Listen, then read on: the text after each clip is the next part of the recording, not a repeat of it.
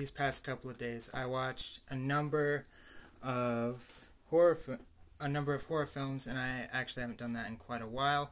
So I thought I'd take an episode really, really quickly to go over a couple of horror movies that I've recently watched. Two of them being The Pope's Exorcist, which is a recent one, and one called Saint Maud, which basically no one knows because of how terrible it was. This short episode contains a little bit of content that some uh, listeners might find terrifying and disturbing, so listener discretion is advised for this short episode. This episode also contains completed spoilers for the movies The Pope's Exorcist and Saint Maud. Again, Saint Maud, someone no one will really ever watch. So, so here's the full review for The Pope's Exorcist movie. So this movie is, of course, based on real events, and for those who are not aware, yes, not to go uh, too much off the deep end for the evils of spiritual warfare, but it is 100% a very real thing. And most of the time, or at least some of the time in ancient Catholicism, a lot of the Dark Ages material, as well as a lot of the Middle Ages material, is super dark, related somewhat to disturbing instances of, you know, torment and wrong interrogation and things of that sort. Of course, since everyone pretty much knows what the Salem witch trials was.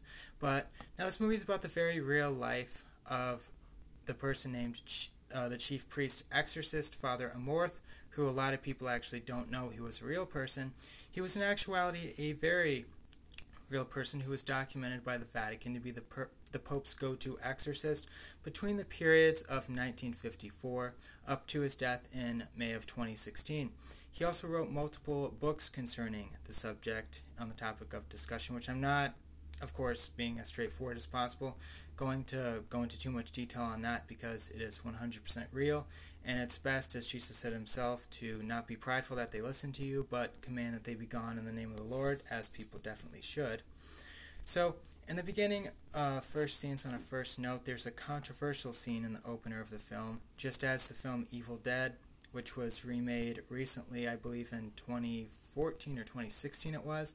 And it, there was an extremely controversial scene in the beginning at that movie's opener, but Evil Dead is really not a film to pretty much mirror any type of actual Christianity. It basically just wants to terrify and freak people out all the time. But at the movie's opener, Father Amorth walks into a townhouse that appears to be completely normal. Of course, everyone else knows in the movie theater, or those most likely watching home on Netflix at 4 p.m. because it's a horror movie, they know obviously something's about to go down. So Pictured, we see a man who is definitely possessed and meant to look possessed, and the priest begins talking to the demon, and the demon talks back, and they go in this back and forth discussion. Now, at the same time, there's an obvious back and forth discussion when it comes to Jesus Christ and Legion, obviously, as well as Jesus Christ talking to the actual devil and rebuking him all throughout the New Testament. This, of course, is an accurate description that Jesus Christ does, but obviously, I didn't know the real Father Amorth, obviously, because I've never been to Italy and I've never been to the Vatican. I never knew him. So perhaps he actually did have conversation with demons while performing exorcisms. But again, that's not something that people really should ever take part in. It's it's best to just do the traditional exorcism that you're doing in order to get everything ridden of the actual area. So there's absolutely no point in talking to them like they're a coworker you hate or things of that sort. So, sure, you could continue to say correct theological scriptural interpretation in response to a demon's lies. You could requote the Bible. You could say full, intact conversation. But at the same time, it's far better to just complete the actions that you are there to do, particularly, thus saving the person's soul and saving everyone else in the current situation. And it's also very important not to have a multitude of people involved, especially if they aren't Catholic, aren't Christian, or don't really know anything about the actual scenario. So for the first part, for the most part, this movie does incorporate a lot of correct detail, probably the most correct detail of anything since the original Exorcist released in 1973 by William Friedkin, if I'm pronouncing his last name correctly. But at the same time, as I said before, the scenes go on and off between reality and something that's simply unnecessarily dark and disturbing that doesn't actually need to be there and it's more like the Evil Dead movies that are simply meant to be evil horror versus showing that evil is overwhelmed by good, which is always what happens when people turn to the Savior. Now, there is an opening scene, as I mentioned, that the opening scene is really controversial, and it actually has Father Amorth, who is portrayed by the classic Russell Crowe, who is a very, very, very, very good casting for this uh, character in the movie. He goes in there and essentially he walks in, he has full on discussion. As I said before, it's not the best idea. And then he does something very strange that most people wouldn't catch unless they were actually Christian or Catholic or have read the actual New Testament in context. He basically challenges the demon and makes him go into a pig and out of the person, and then he has the person who owns that said pig shoot the pig. So that's basically an olden dark ages thought concept that you destroy the demon or get him out of the area because you kill the animal that the demon goes into. And of course, that's meant to be a wholehearted reference to the instance where Jesus is in conversation with Legion and allows Legion to go into the pigs. But of course, obviously, this is not something that humans should exactly do. You shouldn't give authority to demons in any way, shape, or form. The only authority that you should be exercising is that they have no right to be there, they have no right to be with the person, they have no right to be in the scenario, and of course, thus casting them out. This is a process, and again, I don't know any Vatican priests, so I don't know if priests actually have done this or actually incentivize on doing this. But as far as I'm aware with my theological studies, this is not something that a priest would ever partake in. So I'm going to have to say that this is something that obviously does not belong in the film and would definitely freak the hell out of pretty much everyone if they were in that scenario and actually looking at what was going on. But the devices used in the priest scenes are probably one of the most accurate, again, since The Exorcist. So the first thing that you uh, come across, first aspect that people see, is the blessed oil and the holy water. These are, of course, the first two aspects, and matter of fact, sacraments in the Catholic Church that people in the Protestant side of theology don't pay enough ten- attention to, despite the reality that blessed devices and blessed oil and all of these types of attributes are actually, to an extent, described in some way, shape, or form in the Old Testament, and God commanded people to have blessed objects and blessed devices.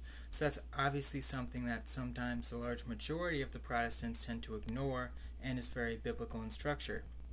The second of the holy sacramental devices is what's known primarily as the Medallion of Saint Benedict, which I'll admit I was actually not super aware of. I kind of forgot that existed.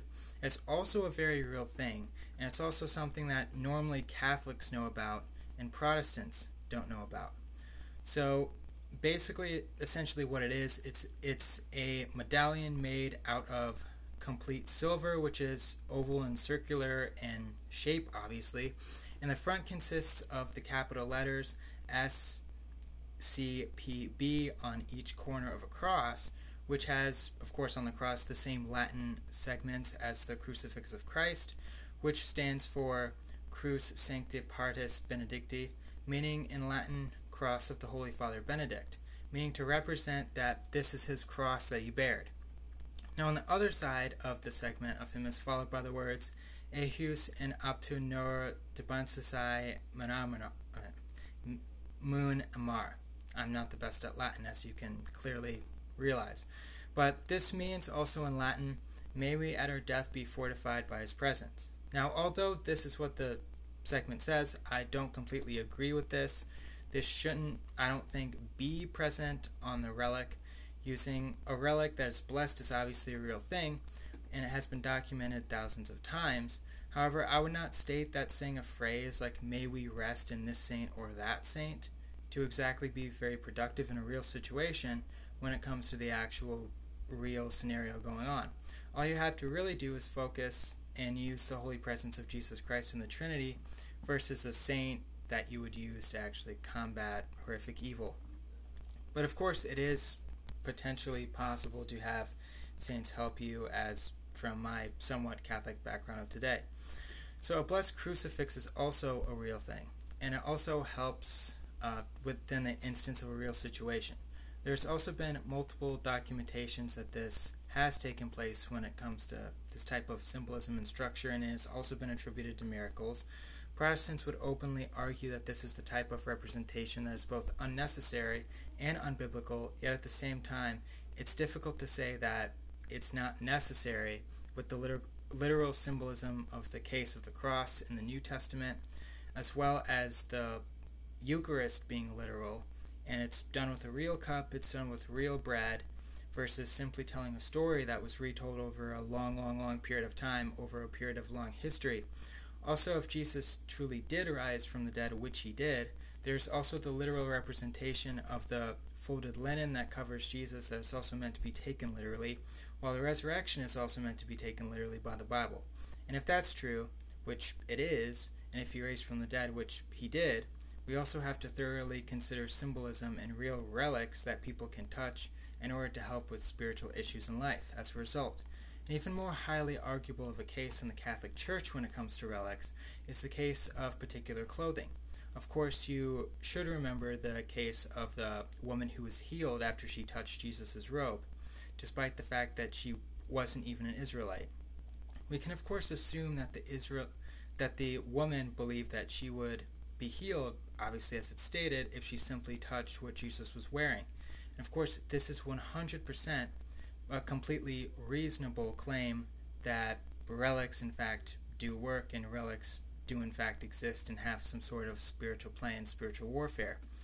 Moreover, all other cultures always, for some reason, tend to have some sort of strange relic involved, such as the Mayan graves that were said to be the complete separation between the underworld and the supernatural and the living, as well as other Mesopotamian caves that are historically stated to mean that people were actually talking to their dead relatives when they entered the caves and said certain incantations. One of the most accurate portrayals has to be the placing of the crucifix in front of you while speaking the Latin and Greek phrases, which is something that happens all the time in an exorcism.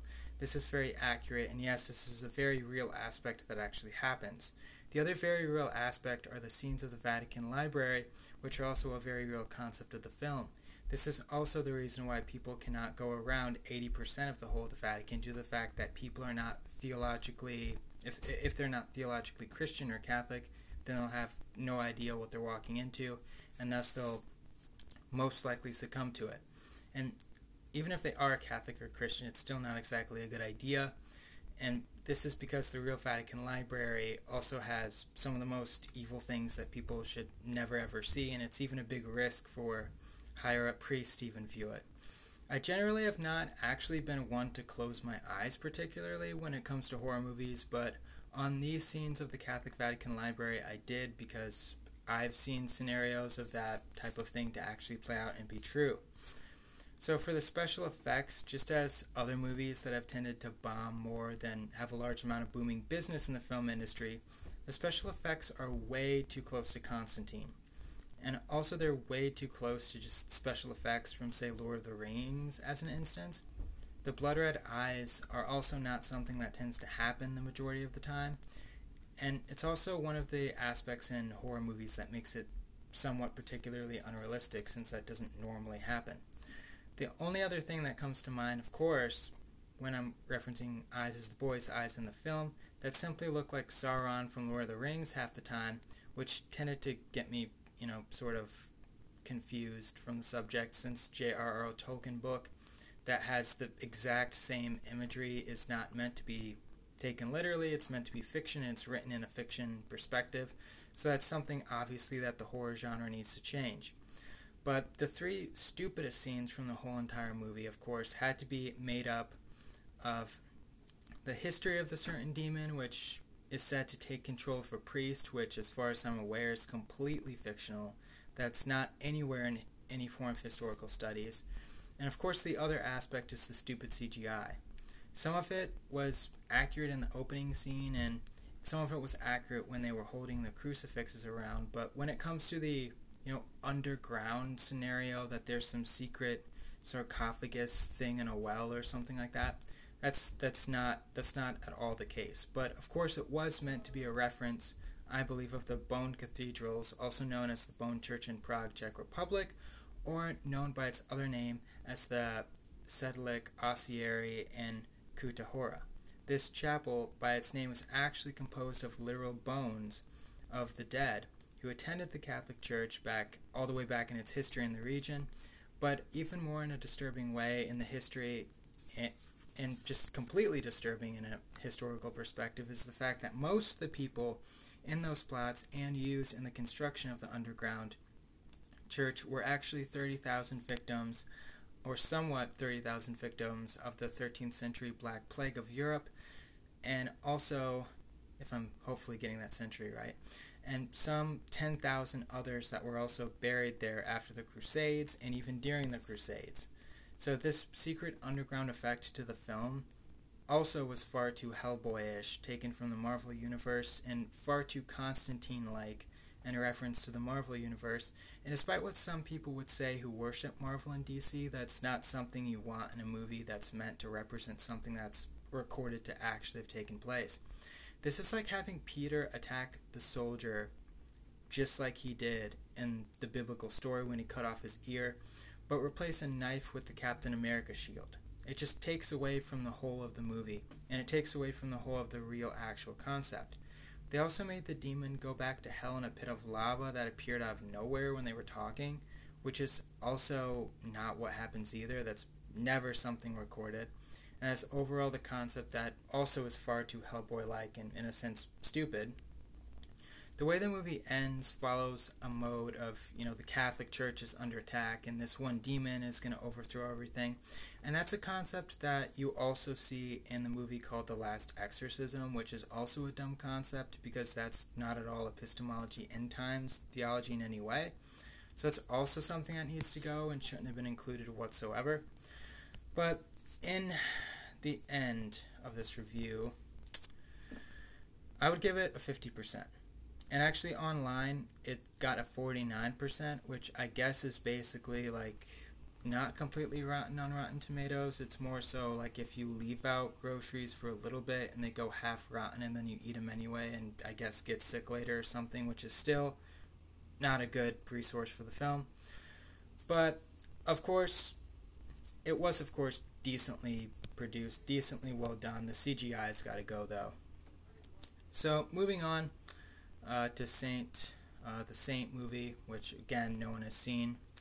This movie no one has heard of beforehand, and I didn't either. It was just kind of a random movie that you know me and the roommates found on Netflix, as pretty much everyone else has probably found it. But I'm gonna go over, of course, the positive aspects, and I'll go over the negative aspects later. Now, some of the characteristics of this movie are correct, and of course, it has to be the most terrifying ones, which is overall the intention of all horror movies to begin with. But giving all the spoilers away, since nobody's really going to watch this movie unless they stumble on it on a guy's night where everyone doesn't even pay attention to the film that they're attempting to watch somehow, there's a short girl named Maud, who I believe is Irish, who is a, a hospice nurse essentially, and she takes care of this woman who is dying of stage 4 cancer. And the whole time you're supposed to try and figure out if she's talking to an actual real angel or if the angel is not real at all.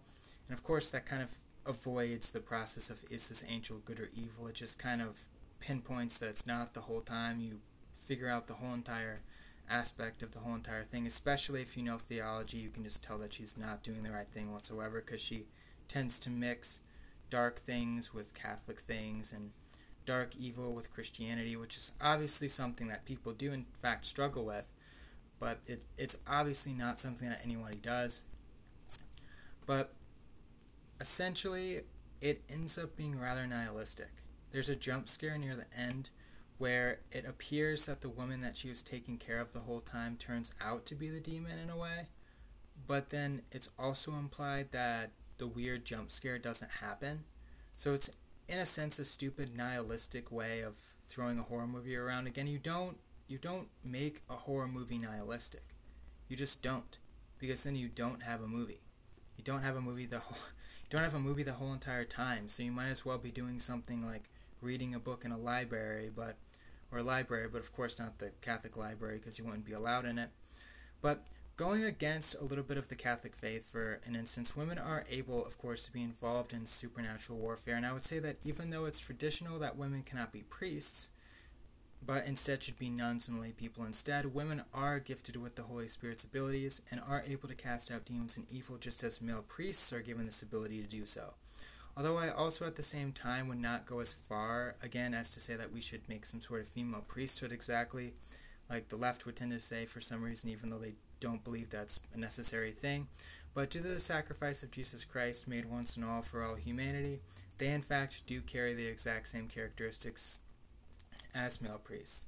Now, the biggest reality of this film, as even so it's terribly done, the fact stands that people do in fact have free will.